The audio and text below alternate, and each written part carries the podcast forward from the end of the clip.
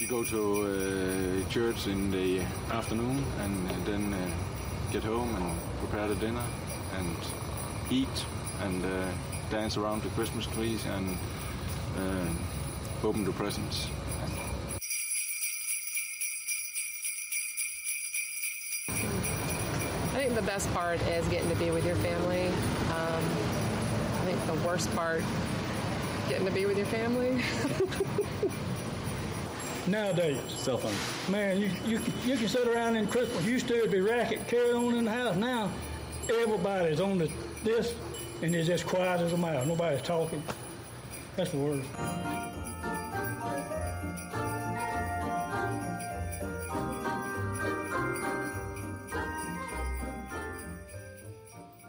Well, good morning, everyone. I'm John Schmidt, the senior pastor here at Centerpoint, and Christmas is just a couple of weeks away. And we have a Christmas series uh, that we have entitled Simple Christmas because we want to focus on the things that really matter. Sometimes, with all the uh, calendared events, with all the gifts that we have to buy, with all the parties, with all the baking and uh, invitations and what all have you, uh, the meaning of Christmas can get lost, and the most important things can get shuffled under the rug or swept under the rug. So, inside your bulletin today, you'll find the first installment in this series, and it's entitled Relationships Matter More. To illustrate how complicated things could be, the original title was Relationships Matter More Than All the Other Stuff We Do at Christmas to Celebrate the Holiday. Okay? But I thought we'd simplify it and talk about the relationships matter more because they do. And it's not just for us. This isn't something new, by the way. Relationships have always mattered more than just parties and things. Don't believe me? Listen to Proverbs 17:1. Better a dry crust eaten in a eaten where there's peace and quiet than to be in a house full of feasting where there's strife. I'd rather go eat a piece of dry crust than be meeting with people I can't stand. And sometimes when we talk about this, that's what we talk about with Christmas. I remember when I was a kid, we had to go meet with our cousins from that came from another state, and I was complaining to my parents, "Mom and Dad, I don't want to go. I don't even like them." And my brother, who was always so encouraging, went, "Well, nobody likes you either, so it's no big deal." Okay. And sometimes we feel this way when we're getting together with in-laws and people were going, ah, because there's unresolved conflict, or we had all these expectations of Christmas last year, and here was the expectation, and here's where we really brought it in.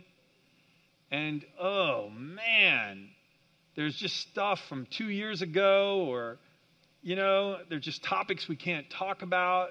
And ever since grandpa passed away, everything's changed. I mean, you get where I'm going with this. And so now all of a sudden, Christmas isn't a time of peace and joy, it becomes a time where there's strife. Well, today we're going to focus on the fact that Jesus came into the world to bring peace and goodwill. How do we pass that on where we live? Because that's important and keeping the focus on the right things. Would you pray with me, please? Lord, we want to have a, focus this Christmas on a simple Christmas, to focus on a few simple things. And one of the things that we would all love for Christmas is the gift of peace. So, Lord, I pray that today you'd speak and move me out of the way, and you'd show us a few simple ways that we can bring peace into our homes. And we can celebrate the Prince of Peace in a very real way. In the name of Christ, I pray. Amen. Point A on your outline Christmas is about giving peace and goodwill, God giving peace and goodwill to us through Jesus so we can have a right relationship with Him. I mean, don't miss this. If you, if you haven't heard, uh, the whole idea behind Jesus coming into the world, Jesus is God in the flesh. God gave his own son. He, he allowed his own son, sent his own son into this world to become one of us. That little baby that was born in a manger grew up to be the wonderful Messiah who died on the cross for our sins, paid the penalty for all our sins in full. He died so we could live. He suffered so we could go free from the penalty of sin. And that was God's plan since before the world began. And when this plan was announced, when the arrival of Jesus was announced, here's how it happened Luke 2. The night Jesus was born, there were in the same country shepherds living out in the fields near Bethlehem, keeping watch over their flock by night. And behold, an angel of the Lord stood before them, and the glory of the Lord shone around them, and the shepherds were greatly afraid. And the angel said to them, Don't be afraid, for behold, I bring you good tidings of a great joy, which will be to all people. For there is born to you this day in the city of David a Savior who is Christ the Lord. And this will be the sign to you. You'll find a babe wrapped in swaddling cloths lying in a manger. And suddenly there was with the angel a multitude of the heavenly host praising God and saying, Glory to God in the highest, and on earth peace, goodwill toward men. Peace, goodwill. God and sinners reconciled. Our sins can be forgiven so that the most holy God who never sins can have a right relationship with us, even though we've sinned a lot, because Jesus pays, is coming into the world to pay the penalty for all of our sins, no matter who we are, no matter what we've done. If that's good news to you this Christmas, would you say amen? amen? This is what we celebrate. This is why the angels are singing. This is the greatest thing ever. All the sin that separated us from God is now paid for.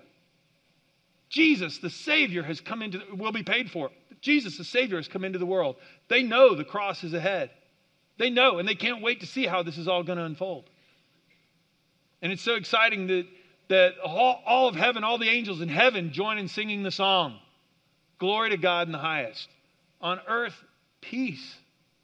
Finally, there's a way for peace. Not only in a relationship between us and God, but when we surrender our lives to Him, He fills us with His Holy Spirit and He changes us. And so now there can be peace between us, between people who were formerly enemies. Oh, this is such good news. It fulfills the prophecy in Isaiah 9 6 For a child is born to us, a son is given to us the government will rest on his shoulders, and he will be called Wonderful Counselor, Mighty God, Everlasting Father, Prince of Peace. If you'd underline Prince of Peace, that's one of Jesus' titles. He came to bring peace between us and God, to make it possible for us to become new people, so there can even be peace between us. How wonderful is this? Now, it's also amazing that poor shepherds were the people to be announced where this news was announced, but it's so fitting because these were just ordinary people. They weren't the most sophisticated, most wealthy, most beautiful, just people watching sheep on a hillside. And the angels came to them because this is good news for all people. All of us. Peace is available for all of us if we'll just come to Him. You know, that's what the word Noel means when you sing about the first Noel. It means birth announcement. The first birth announcement the angels made I mean, it doesn't sound as good. The first birth announcement, the angels, it doesn't sound as good. Noel sounds better, but that's what it means. This is the big birth announcement. The Savior of the world has come. You can now be restored to God. There can be peace, there can be goodwill. And it's all possible through Jesus. And that brings us to point B. There are seven things we can do this Christmas to bring peace and goodwill to others so we can have a right relationship with them. We can put this into practice. Because, see, Christmas can even heighten the tensions that we have. I mean, people ask me all the time, don't you just love Christmas? And I go, well, yeah, I love Christmas. And they go, well, you know, but they kind of go, why did you react that way? And I go, well, you got to understand in ministry, I get to help people through problems. And if there are problems in family relationships, Christmas doesn't always make those things better. I mean, if you're not getting along with your in laws, being cooped up for three days in the same house, that's like shaking a bottle of Coke and taking your finger off the top. I mean, I remember when I was a kid once, everybody was praising, hey, maybe it'll snow at Christmas and we'll get snowed in. That actually happened with me. And I have four sisters, one brother. Most of them were married and they had kids, and we were all in one farmhouse with one bathroom. Two days later, we were all hand shoveling the way out the driveway, okay? We were ready to go. And when, when you and I get together, if there's unresolved conflict, oh man, there's not peace. But think about other things that impact family relationships. If there's an addiction, Christmas isn't going to help that, not if it's not being dealt with. If you're having money problems, Christmas makes that worse. If you're having a hard time grieving the loss of a loved one, Christmas adds to that. If this is the first Christmas after a divorce, there's a lot of pain. Well, how do I, as a Christian, how do I, as somebody who celebrates the birth of the Prince of Peace, how do I bring peace into that kind of context? And now you'll see where we're going here. I mean, this is why Jesus came to bring peace. He's the Prince of Peace. Well, how could he bring peace? How could I bring peace into my family? Here are seven things we can do. I hope you'll find these helpful. One, you and I, first of all, you and I can be responsible for our attitudes, not the attitudes of others. And this will help bring peace. I'll explain in just a second. Romans 12, 18. If it's possible, as far as it depends on you, live at peace with everyone. As far as it depends on you, as far as it depends on me. I can be responsible for my attitude. I mean, think about this. I might, it might be really hectic at my office and really stressful, but I don't have to bring that home. Say there's all kinds of turmoil at work, or there's all kinds of stress, there's all kinds of things going on, deadlines. I can bring that all home with me, and even if everybody's happy at home, I can dump all that stress into the house and go, Merry Christmas, with my hair on fire. Okay, well, that's not going to help. I don't have to respond. I don't have to have all the problems that have come my way. I don't have to pass those on. I can be responsible for my attitude. Listen to uh, Proverbs 15:1. A gentle answer turns away wrath, but a harsh word stirs up anger.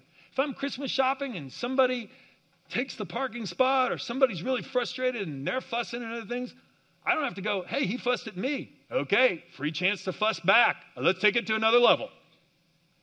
I mean, that's not the Christmas spirit. The point is, if I'm going to bring peace when other people are frustrated, that's my chance to show grace. I can't control what other people are going to say to me. I can't control the attitude of others. I can control how I respond. And what if this Christmas I started praying? This is why we're doing this now at the beginning. What if I start praying about this now? Because I think traffic is going to get worse at the shopping malls. What do you bet?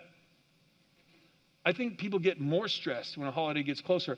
What if I could say, hey, even if people are bringing stress and anger or problems toward me, what if I said, hey, I'm not going to respond that way? Lord, would you show me how to be an agent of peace when I go shopping? Would you show me how to be an agent of peace at my office? Would you show me how to be an agent of peace with my friends? Hebrews chapter 12. Watch out that no poisonous root of bitterness grows up to trouble you, corrupting many. I mean, it is so terribly true that you and I can take an active stand against resentment because it can spread. And we can be the people who say, No, I'm not going to let that spread. I'm going to be an agent of peace. And what if we prayed about that? I can't respons- be responsible for everybody else's attitude, but I can be responsible for mine, and I'm going to choose to be someone who spreads peace. You know what people want for Christmas this year? They want the gift of peace. They would love a gift of peace. And I can choose that right now and say, God, would you help me do that?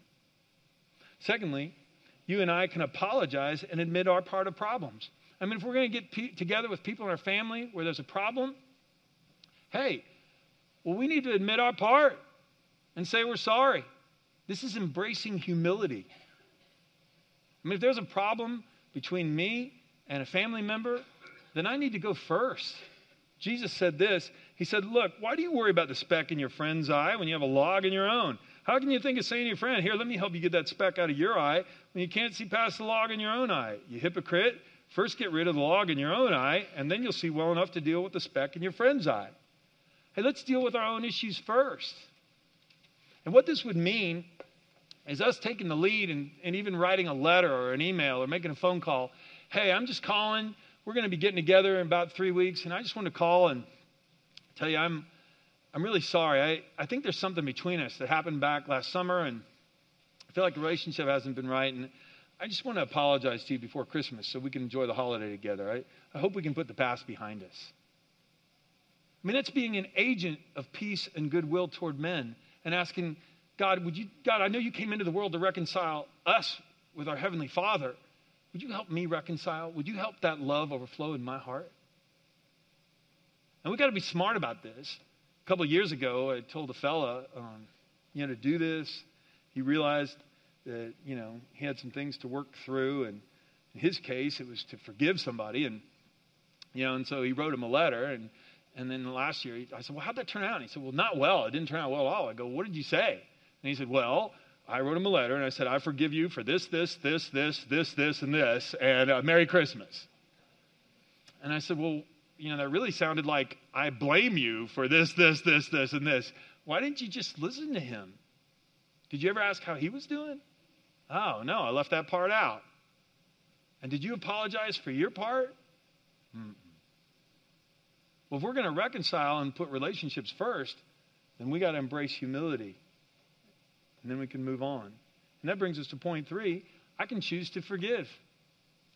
If it's my fault, I can take the first step. If it's the other person's fault, I can let go. I can't, uh, I'm not responsible for the hurt that they created in my life, But I am responsible if I allow that to ruin Christmas after Christmas after Christmas. When am I going to let go? When am I going to say that's enough? I forgive you. Make allowance for each other's faults, Colossians 3:13. Forgive anyone who offends you. Remember the Lord forgave you, so you must forgive others.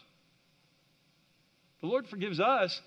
This is, this is the great news. There's a Savior who forgives all our sins.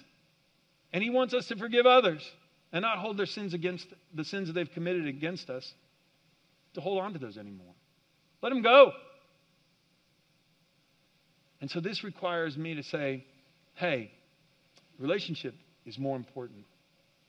Peter came to Jesus one day and asked, Lord, how often should I forgive someone who sins against me? Seven times? No, not seven times, Jesus replied, but 77, 70 times seven. I mean, that's my family. That's your family. I mean, this is true with family. You're going to offend each other more than once. Um, yeah, in my house, more than, well, a lot. The good news is, is we can come to God with all those things and say, God, would you help me with this? And He will. A fourth thing we can do, we can choose to love others even if we don't agree with them. We can choose to love others even if we don't agree with them. Know, there are things we disagree about. We can disagree about um, politics. We can disagree about economics. We can disagree about football. I mean, I know nobody, nobody here ever does, but anyway, but in other parts of the country they do. Um, no, we can, we, can, uh, we can disagree about anything, and if we choose to focus on all the things that separate us, well, we can end up with a terrible fight. But if we focus on the things that we agree on, it would help. But the other thing is we can choose to accept people where they are and love them, even if we don't, dis- even if we completely disagree with them. I mean, is it really realistic that we can expect all the people in our family to agree with us on everything? And even if we think that doing something terribly wrong, the Bible tells us that the way to remember how God looks at us. And that's why I've included the story of the prodigal son in here, where we get a glimpse into God's heart. And this is from Luke 15. You may have heard this story many times. Think of it now in terms of a family gathering at Christmas. There was a man who had two sons. The younger son told his father, Look, I want my share of your estate now before you die, which is always an unpopular idea. If one of my kids came to me, Dad, I know I'm in your will. Give me my share of the inheritance because I'm not waiting until you kick off. Yeah, that would be bad. So his father agreed to divide his wealth uh, between his sons. A few days later, as the younger son packed all his belongings and moved to a distant land where he wasted all his money in wild living. About that time, his money ran out, and a great famine swept over the land, and he began to starve. He persuaded a local farmer to hire him, and the man sent him into the fields to feed the pigs. The young man became so hungry that even the pods he was feeding the pigs looked good to him, but no one gave him anything. When he finally came to his senses, he said to himself, At home, even the hired hands have food enough to spare and here I am dying of hunger. I'll go home to my father and say, Father, I've sinned against both heaven and you, and I'm no longer worthy of being called your son. Please take me on as a hired servant. So he returned home to his father. And while he was still a long way off, his father saw him coming. Filled with love and compassion, he ran to his son. If you please underline, he ran to his son. He embraced him and kissed him, and his son said to him, Here's the prepared speech Father, I've sinned against both heaven and you. I'm no longer worthy of being called your son. But his dad stopped him. But his father said to the servants, Quick, bring the finest robe in the house and put it on him. Get a ring for his finger, sandals for his feet. Kill the calf that we've been fattening. We must celebrate with a feast, for the son of mine was dead, and now he's returned to life. He was lost, but now he's found. And so the party began. Meanwhile, the older son was out in the fields working, and when he returned home, he heard the music, dancing in the house, and he asked one of the servants what was going on. Your brother's back, he was told, and your father has killed the fattened calf. We're celebrating because of his safe return. The older brother was angry and wouldn't go in. And the father came out and begged him. And he replied, But he replied, All these years I've slaved for you, never once refused to do a single thing you told me to do. And all that time you never gave me even one young goat for a feast with my friends. Yet when this son of yours comes back after squandering your money on prostitutes, you celebrate by killing the fattened calf. And his father said to him, Look, dear son, you've always stayed by me, and everything I have is yours we had to celebrate this happy day. For your brother was dead and has come back to life. He was lost, but now is found. I mean, that's a picture of how the Lord treats us when we are embroiled in sin and far from Him. It's the whole reason He sent Jesus into the world to save us from our sins because he loves us so much. We were, we were all that, that younger son, shaking our fists and saying, I want to go my own way. And the Bible tells us that God, the picture of God that we need to embrace is God as a heavenly father who is constantly looking and hoping that we're going to come back, that today would be the day when we'd come to our senses. I mean, that's the picture of God's love, the picture of a father standing at the window, hoping and praying that this will be the day that his rebellious son turns from the rebellion and comes home. And when he was a long way off, the father ran to him. Do you know God's desire is for us to be reconciled with him? It cost him the life of his own son. Jesus never sinned, but he became sin on our behalf. He paid the penalty for mine and yours. All the sins we've ever committed. Glory to God in the highest. On earth, peace, goodwill toward men. But the older brother, he wasn't having any of that. Oh, your son has come back. And the father's going, Son, you have everything, you're going to inherit everything I have. I mean, your brother's back. I mean, isn't it interesting?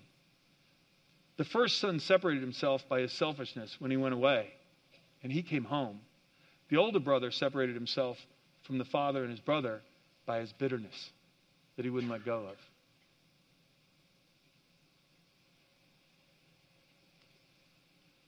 And the father's going, Son, you got to agree having your brother back is what we've all been longing for. I mean, what if this Christmas I was praying for people in my family who were living far from God? Have I been praying for them? What if my desire was to tell them that I love them, even if I don't agree with everything they're doing? The father didn't agree with spending his money on prostitutes, but it never changed his love for him. And so this Christmas, what if I could also give a gift of love and let people know I love you, even if I don't agree with you? I care for you. That's a way we can expend, extend peace and goodwill to people who need it desperately. And the whole time be praying that they'll turn from their sins, turn from things that are hurting them. A fifth thing we can do is we can be respectful and gracious in our conversations. I mean, this matters. Choosing our words carefully. Let your conversation always be full of grace, seasoned with salt, so you may know how to answer everyone. Do you know that when we have conversations with people that we aren't expecting to like, many times if we sit down and listen to them, we find out things that we actually like and admire? I've been wrong about people before. Anybody else? Yeah. And then all of a sudden, if I'm going to be a person of peace and extend peace and goodwill, how about extending just a conversation and being respectful to older people? Never speak harshly to an older man, but appeal to him respectfully as you would to your own father. Talk to younger men as you would your own brothers. 1 Timothy 5. I mean, right now I would tell you this. One of the things I tell people all the time, you know, don't don't be too hasty to get out of those family gatherings oh man, I got to talk to people and I don't even know them. Well, this is a chance to get to know them. You know, one of the things that's really struck me the older I get is how, much, how important the conversations I did have really were. My mom and dad have both passed, and I would give anything to have a conversation with them this Christmas. I mean, if you have an older person in your family, what a great opportunity to sit down with them and talk about the memories of what it was, what Christmas like to be used to be years ago. What a great opportunity to listen to them and glean some advice and some counsel. And if you and I are going to bring peace and joy and goodwill, there are so many people around us that are just dying to have somebody to have a conversation with. And now we're going back to why we're doing this whole thing anyway. I mean, we could have all the decorations in the world, but what if we never had time to have the conversation? We could have excellent food, but we really didn't talk about anything of substance. But if we're willing to forgive and we're willing to make amends when we're the one that's in the wrong, and if we're willing to sit down and have a conversation and pray for people and love them, it's amazing what God can do. That brings us to number six we can pray together. Now, this is a wonderful thought. This isn't just praying before you eat, this is having a time of prayer. uh, picked a passage out of the Bible that many of us don't look at that much. Acts 21, Paul is making his way to Jerusalem. He stops off in a city called Tyre, it's on the coast of Syria.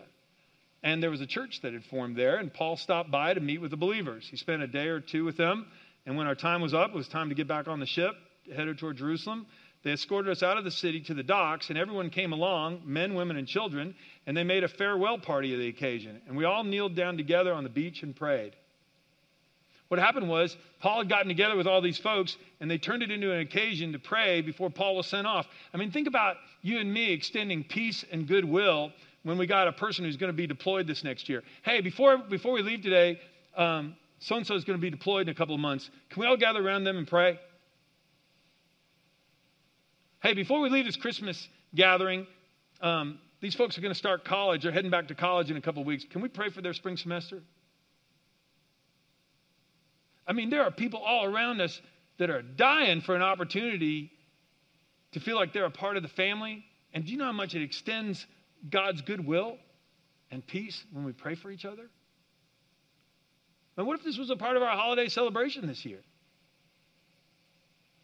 And finally, number seven, you and I can open our Christmas celebrations to the needy, the lonely, and the less fortunate. We can. Jesus said this He said, The next time you put on a dinner, don't just invite your friends and family and rich neighbors, the kind of people who return the favor. Invite some people who never get invited out, the misfits from the wrong side of the tracks. You'll be and experience a blessing. They won't be able to return the favor, but the favor will be returned. Oh, how it'll be returned at the resurrection of God's people. I mean, what a wonderful thing. There are folks this year who are all alone. Their spouse passed away and they don't have anybody to celebrate Christmas with. A few years ago, a friend of mine invited me to go to a nursing home with him. Goes to a nursing home every year and goes and visits people and talks with them, has conversations with them. I said, Why do you do that? he said, Well, I started coming up here when my grandmother was here, and then she passed away, but I'd gotten to know the other people who lived in the rooms next to him, and I decided I'd come up here. And so what he'd done is he'd even organized a couple of people to go with him. And they would get presents for people who had no family left anymore. They go sit down and talk to them, pray for them, bring them a Christmas present. They said they're all alone. There are people this Christmas who will spend Christmas Day in the hospital. There are people, their loved ones are halfway around the world. And like we talked about before, sometimes it gets tense when the family's all together. Well, sometimes it's painful when the family's all scattered. And what if you and I opened up a place at the dinner table and said, hey, could you come join us? Now we can be extending peace and goodwill toward men, even in the midst of a hectic schedule. So, I mean, look at the list here again. I can control my own attitude. I can't control the other uh, the attitudes of others. I can apologize and humble myself if I've been wrong. I can forgive others even if they don't apologize to me. I can choose to love people whom I disagree with. I can pray for people. I can have meaningful conversations, and I could open my house to bring people in. And you go, I can't do that. Well, here's the good news for you. Life application here. We can do all these things through the power of the Holy Spirit. We can. Here's an encouraging verse for you, 2 Thessalonians 1:11. So we keep on praying for you, asking our God to enable you to live a life worthy of his call. Now listen to this. May he give you the power to accomplish all the good things that your faith prompts you to do. And so today, I'm going to pray for us. I'm going to pray if God prompted you as you're reading this list going, you know, I need to do that. I need to make an apology. That God give you the power to get on the phone and call somebody and say, hey, I want to make an apology before Christmas gets here. I'm going to pray that God's going to give you the power to do that today. Maybe there's somebody you know that you could invite, and you've even been talking about it. You know, I don't think they have any place to go for Christmas. You've never done this before, but God will give you the power to invite them in. Someone to join you for the Christmas holiday. Maybe God's really put it on your heart to just go have conversations with someone. Yeah, I'm going to go spend some time with them because they seem lonely. I'm going to go, I'm going to go talk to them.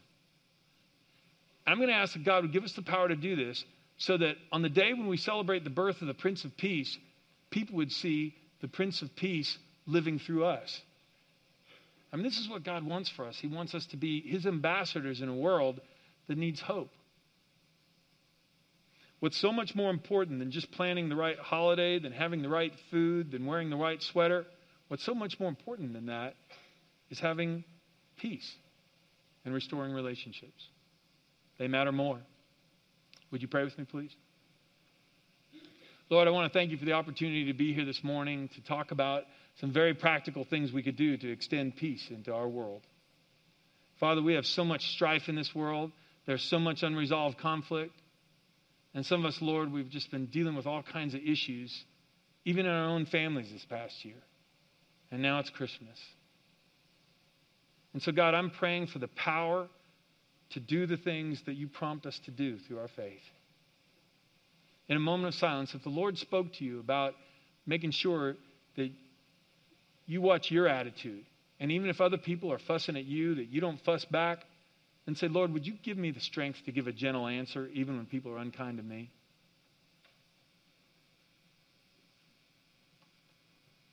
If there's an apology you need to make, would you pray that God would give you the strength to write that email or make that phone call today?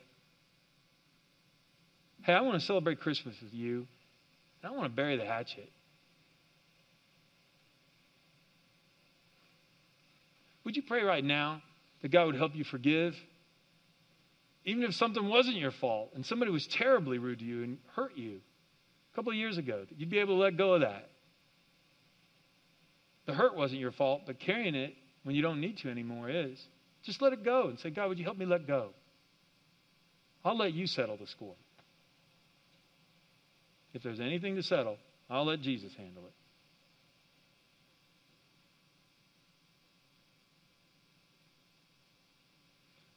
I mean, you pray that God would give you eyes to see somebody you could love, even if you disagree with them? Somebody you could have a conversation with who's just lonely. Somebody you could invite in and pray for.